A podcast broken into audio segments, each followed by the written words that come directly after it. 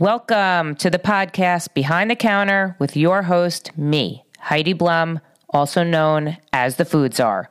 I was born and bred in Livingston, New Jersey, and I have seen firsthand over the past few years how food and the people behind the counter can bring a community together. We all have a story, we all have an appetite. Each episode will explore the thread between food, people, and community and the stories that weave them all together. So let's get behind the counter and dig in. Here we go. This is Behind the Counter. Behind the counter. With the Food Czar. Here's Heidi. Welcome back to another episode of Behind the Counter with the Food Czar, which is me, Heidi Blum.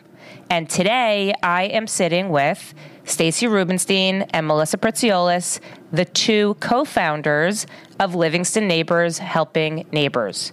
Now, when I started this podcast, I know people thought it was going to be just about restaurants because I'm the food czar, but it's all about community as well. So, without further ado, welcome Stacey and welcome Melissa.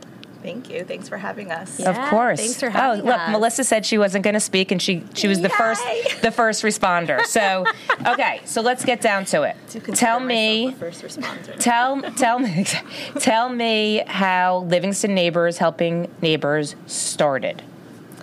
Yeah, so Livingston Neighbors Helping Neighbors started uh, because we were both involved with the food pantry that was in town, which was actually at St. Philomena's Church, and it was run by Sister Barbara. We were seeing that people were coming to the food pantry looking for food, but they would also at times look for other things. Uh, maybe they had a bill that needed to be paid or whatnot, and they would ask for help. Um, and with Melissa and I, we were just talking one day.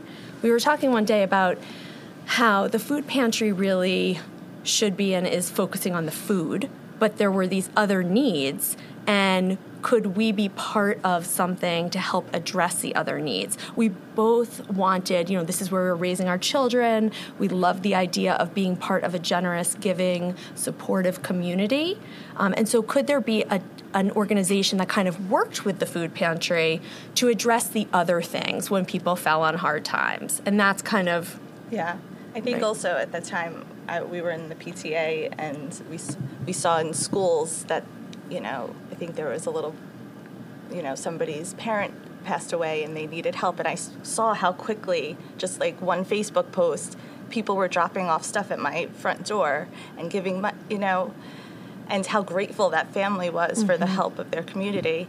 So what do we do with that, right? It it needs to be an organized effort. We started looking at what other communities were doing. Okay. So what did an, what would an organization look like that would provide some assistance?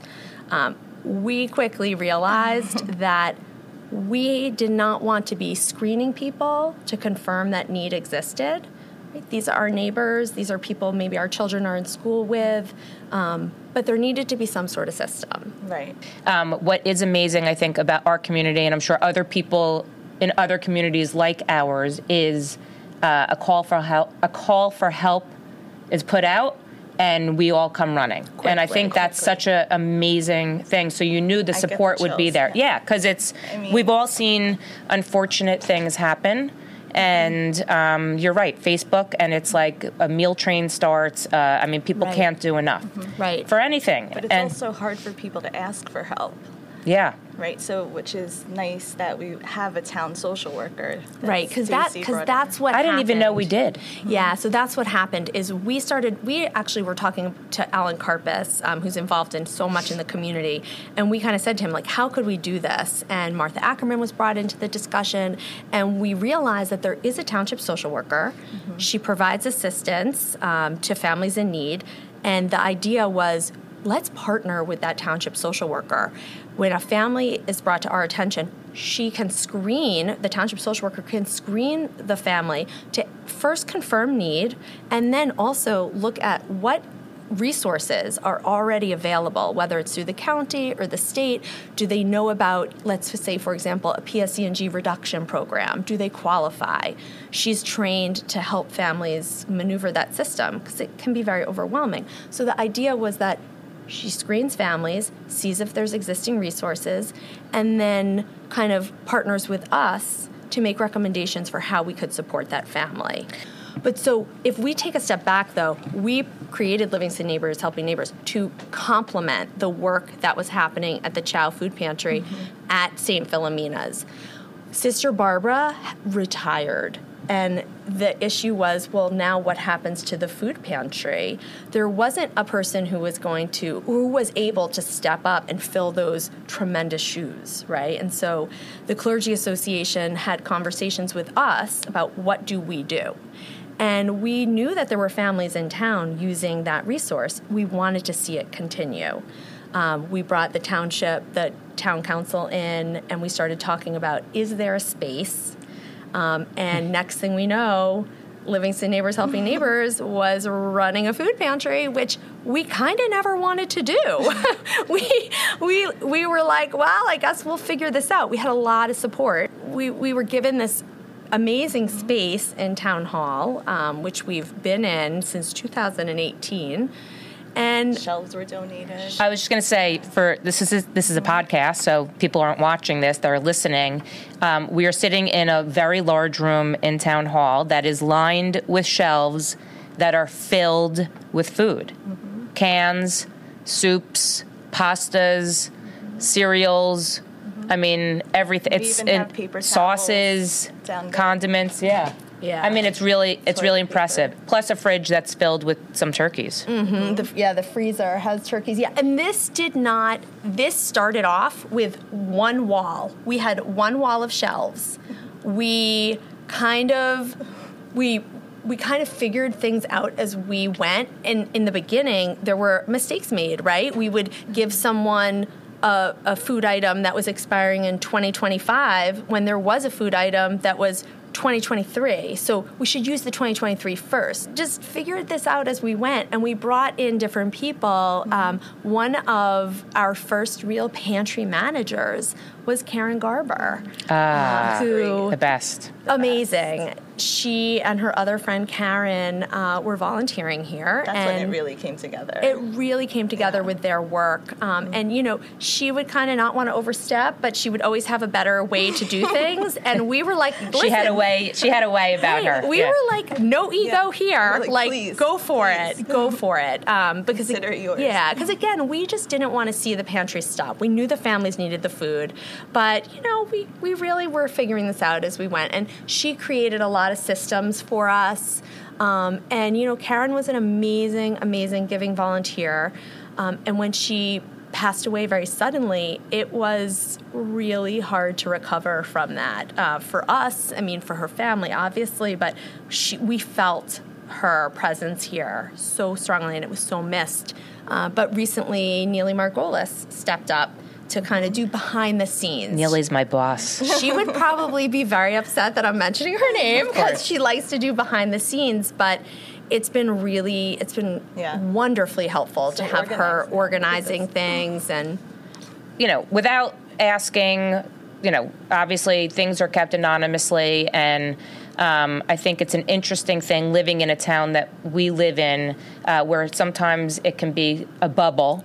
Yeah. And I think um, I, I know for me why I was interested in doing this interview is because I find it fascinating um, that there are a lot of families who live here uh, that are in need, and it it really goes Right. to my heart because it makes you realize that you don't know what somebody's going through. absolutely. So what happens? Let's go Yeah. through the steps. So if somebody is in need, God Right. forbid, what happens? So if someone is in need, we either it's either brought to our attention or brought to the social worker's attention. If it's brought to our attention, we quickly refer to the social worker. Um, but her phone number is also on our Facebook page. Okay. So you have a Facebook posted. page of mm-hmm. people, mm-hmm. if somebody is in need mm-hmm. or somebody needs to ask questions about maybe another family they feel that may be in need, they can go to your Facebook page and, and take it from Yes, there. Yes, and that happened. So the the the call for need comes in in and then Right. They're screened, um, and then if Anna feels that they could benefit from the food pantry, from the Livingston Neighbors Helping Neighbors Chow food pantry, we will get a survey that's completed. And what it basically is is a system for what kind of non-perishable food items would you like. So, for example, if you are allergic to peanut butter, we're not going to bring you peanut butter because you didn't check off the box. Right. So uh, this was a big lesson we learned because I was talking to one of the families we were helping, and he had mentioned to me that he donated back uh, a third of the items that we had given him. And it was great that he was, you know, able to donate them back. But we were like, wait, why? And he's like, well, I don't eat tuna and I don't eat peanut butter. Just because of allergies or right or just or just preferences Yeah, right? Like right. so there were other things that he would prefer to get and that and that we took a step back and we were like oh yeah we shouldn't assume that people just want this. We should actually make a system for checking off what you like. Can people make meals too? Yeah, so we have some families in town um, that are very happy to accept meals. We are also partnered with amazing volunteer Nick Santinelli. Nick Santinelli was an original volunteer at St. Philomena's um, with Sister Barbara, and he has stayed with us. And it's it's great because he brings he does food rescue. He takes food that is um, left over but still good, and or food that people want to donate, and brings it down to Newark to St. John, St. Michael, St. Anne's, where they are absolutely desperate for food. This is a different population of a different level of need, right? So it's Livingston Neighbors helping. It's not just helping the neighbors in your town. It's helping close communities that may be in more need than people here. Our focus is Livingston, but we like to share excess, right? And so with Nick, he drives to Newark, like you said, right? A neighboring town. He drives to Newark five, six times a day. Wow. And we're talking seven days a week. We Car are filled. car filled with food, and this is his, um, you know, his passion is feeding those in need. If a person is making a meal for a family in town, they know that they know how many people are in the family. They know, for example, if the family eats red meat or doesn't eat red meat. Um, we recently put out a meal train for a specific family that really had a need. Um, I know Nancy Rich coordinated the meal train, and it was like filled within Minute. yeah it- Hours. the ask was made the meal train was filled so again we kind of leave it for case by case So, what can people do who are listening and want to help? What can they do? Can they do they drop food off? Can they volunteer here? our board purchased a big cart a green cart that um, is karen's cart and karen's family was kind of behind the karen's cart effort to fill you know for donations et cetera and so we purchased this green cart that now permanently is in the police station which is right near where our pantry is.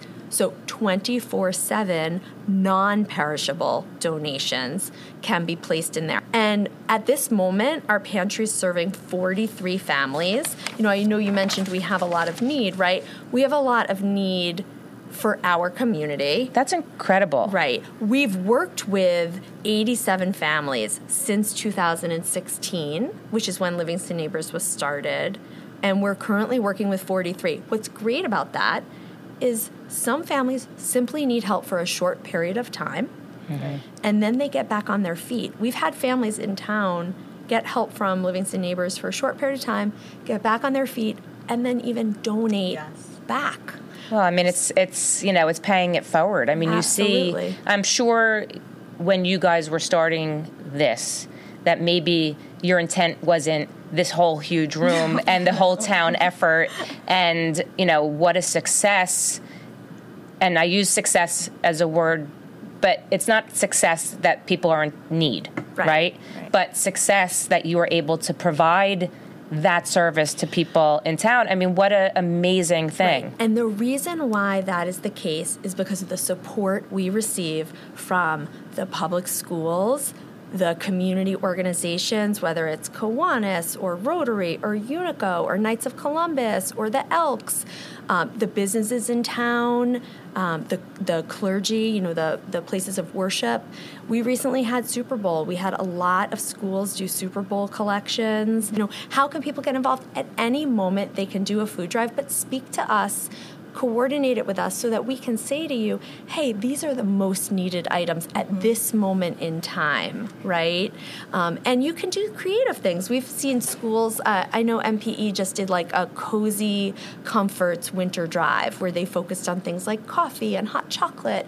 And you know, oh, hot chocolate, cute. right? Hot chocolate might be, not be something you think a food pantry would necessarily have, but why not, right? Mm-hmm. What kid doesn't love getting hot chocolate? Yeah. And we want to respect families and we want them to we want the kids to feel like any kid of course. Right? how did covid affect the pantry? Mm-hmm. and how did covid affect you know i'm sure there were a lot of families you know what a time. People were losing their jobs had complete financial insecurity. Yeah. so how did it affect those two things? So the first part is we did see an increase in families that needed help. Um, a few of them were on our roster for a short period of time things stabilized or they got their jobs back or they got different jobs, but it might have taken like eight months, nine months. So, like, there definitely was an increase. Um, we were so fortunate that right before COVID hit, Karen Garber's family had come here and had run a paper goods drive mm-hmm. um, in her in her memory pretty much maybe three weeks before COVID had wow. hit. And we had received so much paper towels and toilet paper. We really were well stocked. That's inc- that's incredible. Yeah. yeah. Some of our liaisons, so the way that it works as a family is connected to a liaison. That liaison comes here into town hall to our pantry, has access, and shops for that family based on the list of food items that they have requested. Is okay? the is the liaison given by the social worker or by you guys? By us. We have about 25 liaisons. Wow. Um, some have more than one family. Um, and it's it's the sort of thing where you develop a relationship with the family, but at any moment in time, the social worker is available if anything becomes, you know, um, either uncomfortable or right or out of our scope. That's a great way to put it. Right. yeah. So, um, but the liaison comes to the pantry off of that list, shops for what that family needs, and then delivers it or meets the family at a place, a public place, and that's how the food is exchanged. Um, so during COVID, when people were really home, right, there were two things that happened. One, a few of us started doing most of the shopping in the pantry for you know obvious reasons um, and then people wanted to help help help how can i do stuff so we really started to increase the making of sandwiches which went to newark mm-hmm. um, and meals for some of our families so you've asked a few times, like, how can people give back? At any moment in time, children can get together with a parent um, supervising to make sure, you know, hands are washed and whatnot, things are clean, and they can make peanut butter and jelly sandwiches. Why peanut butter and jelly? Because it doesn't need to be refrigerated. Mm. So you can make peanut butter and jelly sandwiches. You can optionally put a, cookie in the little Ziploc bag, right? You can decorate bags, and those peanut butter and jelly sandwiches, maybe with a bottle of water or a fruit cup, or or just the sandwich alone, will go down to Newark. Um, that's that's amazing. During COVID, thousands and thousands and thousands of sandwiches were made, and I feel very great about what Livingston was able to do because Nick was able to bring food when there was not a lot of food available. That's, I mean, again, what a gift in a time of need. Yeah. I mean, that's the other thing we really wanted to do is we wanted to provide an opportunity for children to have kind of hands-on tangible ways to give back mm-hmm. things that families could do together mm-hmm. it's a generous town everybody wants to help and give back and it's outpour, right? Just outpours. And we just kind of wanted to have a space to organize all that help. Well, I think an organization like this, specifically I think opens a lot of our eyes to, uh, you know, it's literally saying you don't know what your neighbor's going through. Yeah. For our kids, they can, they're in school, you don't know what the other kid is going through. You know, the other thing you mentioned, um, asking about COVID, is I would be remiss if I didn't say L Town Lowdown did the evening of music, right? Of talent. Um, That was incredible. and it was all for Livingston Neighbors Helping Neighbors. And it brought a lot of awareness about Livingston Neighbors Helping Neighbors existing, right? If you know someone in need or you are in need, please reach out. And then also gave people an opportunity to donate money. So during COVID, we had we that evening raised thirty thousand dollars for Livingston Neighbors Helping Neighbors, which we were able to also tap during COVID for things like ShopRite gift cards. It Wow. was instrumentally beyond helpful. Other opportunities too, like we'll have people come together, pool money, and purchase produce. The YMCA had a big partnership with us, and they still, they're amazing, they still do, but they had a funder and they were able to purchase produce. We had volunteers deliver the produce to certain families.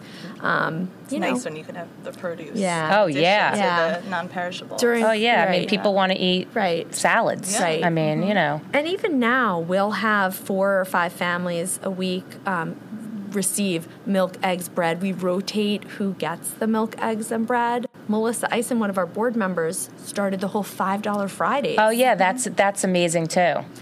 The gift cards that are purchased with the $5 Friday funds are absolutely incredible because with the gift card, someone can go in and get the perishable items that they need. And how empowering and respectful is it to be able to go into a store, And buy what you shop, want. right? Mm-hmm. and cook and cook for your family for and your feel yeah It's about- some it's it's, about some it's some respect and normalcy Yeah. for them too i'm sure Melissa and I and the board have spoken about how we truly feel, in some ways, this is a model, right? Partnering with the township social worker. i was social just going to ask you that yeah Yeah, because like any any community has need, right? Whether it's ten families, 15, 100, 1,000, like every community has need. Um, and partnering with that township social worker, if a township has one, right, which we're so fortunate we do, is a really great way to, um, you know, give support in, in a very holistic manner. so basically if, if someone's listening to this who's from another town like westchester let's say a town in Westchester, right? for sure. And they are moved by what they're hearing, and they say, "I want to start this for my town." They can reach out to the two of you, and you can help them navigate. Yeah. We had people helping us from other towns when we started. I mean, how amazing Millburn is that? helped us, Chatham. Yep, right? absolutely. And again, it, it's not a one size fits all, right? It's about adapting made it, it to own. your community. I would not be doing my job and not being the uh, interviewer that I am if I did not mention that Stacey is indeed receiving the Unico Citizen of the Year award for 2023. Which is very impressive. And I will say, when you look at it, was just posted because I think you can donate, you can buy an ad, you can You can buy an ad, you can buy a ticket to attend the brunch. So um, I know I know you're laughing because I'm sure it's overwhelming for you, but everyone's response is the same, and it's always Stacey's the best. Stacey's the best. so So, well clearly, Yeah. Appreciative to Unico for the honor. I laugh because my first response when they called me was, "Well, you know, I'm not Italian, right?" I was trying, I was trying to come up. You know, I don't. It, being the center of attention can be overwhelming, and it's not why you did this. It's not why I did this. This is truly a team effort. We have an amazing board. And really, at the end of the day, when this started, um, I was staying home with my twins. I was really just looking to give back and be part of a community and just looking for a place where I could help create a place where I was proud for my children to live. This is an amazing team effort. All the people that have partnered with us share in this honor, but it's truly an honor I share with our board, our volunteers, um, and I'm I'm very appreciative. You well, it's as we said, well deserved. I will say, being from Livingston and living here and raising my family here, Livingston is a unique place, and this community has an amazing way of making people like you, myself, look really good. yes. right? I mean, it's they. We have a community that really lifts people up, and Mm-hmm. I think you should be very proud of yourself, Melissa. I know you like to sit in the shadows a little bit. Yeah, we definitely And not take the active- co-founded this effort. That's why she's here Yeah. today. Why I love this organization so much, and I think I've said it earlier, is that it really allows you to take a breath, take a step back, and and I think a message maybe for the people that are listening is to that's why we need to be kind. Because you really never know what somebody's going through, and it could be your neighbor, it could be your best friend, and you don't even know that they are uh, not comfortable telling you what they need, why they need it, and Right. things like that. So this Yeah. organization allows for that. I mean, I thank you. I think you both should be tremendously proud um, of what you've started and what you've accomplished. I think the final thing is no donation is too small. No. Mm-hmm. So even if you drop off the littlest thing, it's not so little, it goes a long way. Yep. You can drop it off in Karen's cart in the police make station sh- 24 right, 7. Make sure it's not expired, please. This is Yeah. a huge opportunity. You make this really fun. You Oh, do. f- fun. Thank you. And- yeah. And Thank you very we're much. Following Nero's. We're following and you're Janine. following Nero, and you're following Janine from Nero's. Janine. I know. You want to go there to lunch? Yes. yeah, absolutely. exactly. That's exactly where you need to go. Where else do we go? Yeah, where else? Um, no, but I thank you because again, you guys are making me look good. So I Well, appreciate thank that. You for Livingston neighbors, helping neighbors, Yep. Do it. Be kind. Melissa's wearing the sweatshirt. Thank you so much, and I hope you guys are really proud of yourselves. Thank, Thank you. you. Thank you. If you are hearing this message, I want to thank you so much for tuning in. I'm truly grateful for you and this opportunity. The purpose of the Behind the Counter podcast is to bring food, people, and community together. I hope you'll return for more episodes and explore with me. I want to personally thank Fran Linnell of Design 68 for my amazing Behind the Counter podcast logo, and Travis Lohenberg for my awesome Behind the Counter music, and all the guests that take their time to sit and talk with me. I hope you enjoyed this episode, and if you did, please leave a review on Spotify, Apple Podcasts, or wherever you hear your podcasts. If you'd like to support the Behind the Counter podcast, please subscribe, share with your friends and family, and you can follow me on Instagram at Heidi Blum. If you have any feedback or stories that you want to share, you can email me at foodczarbtc at gmail.com.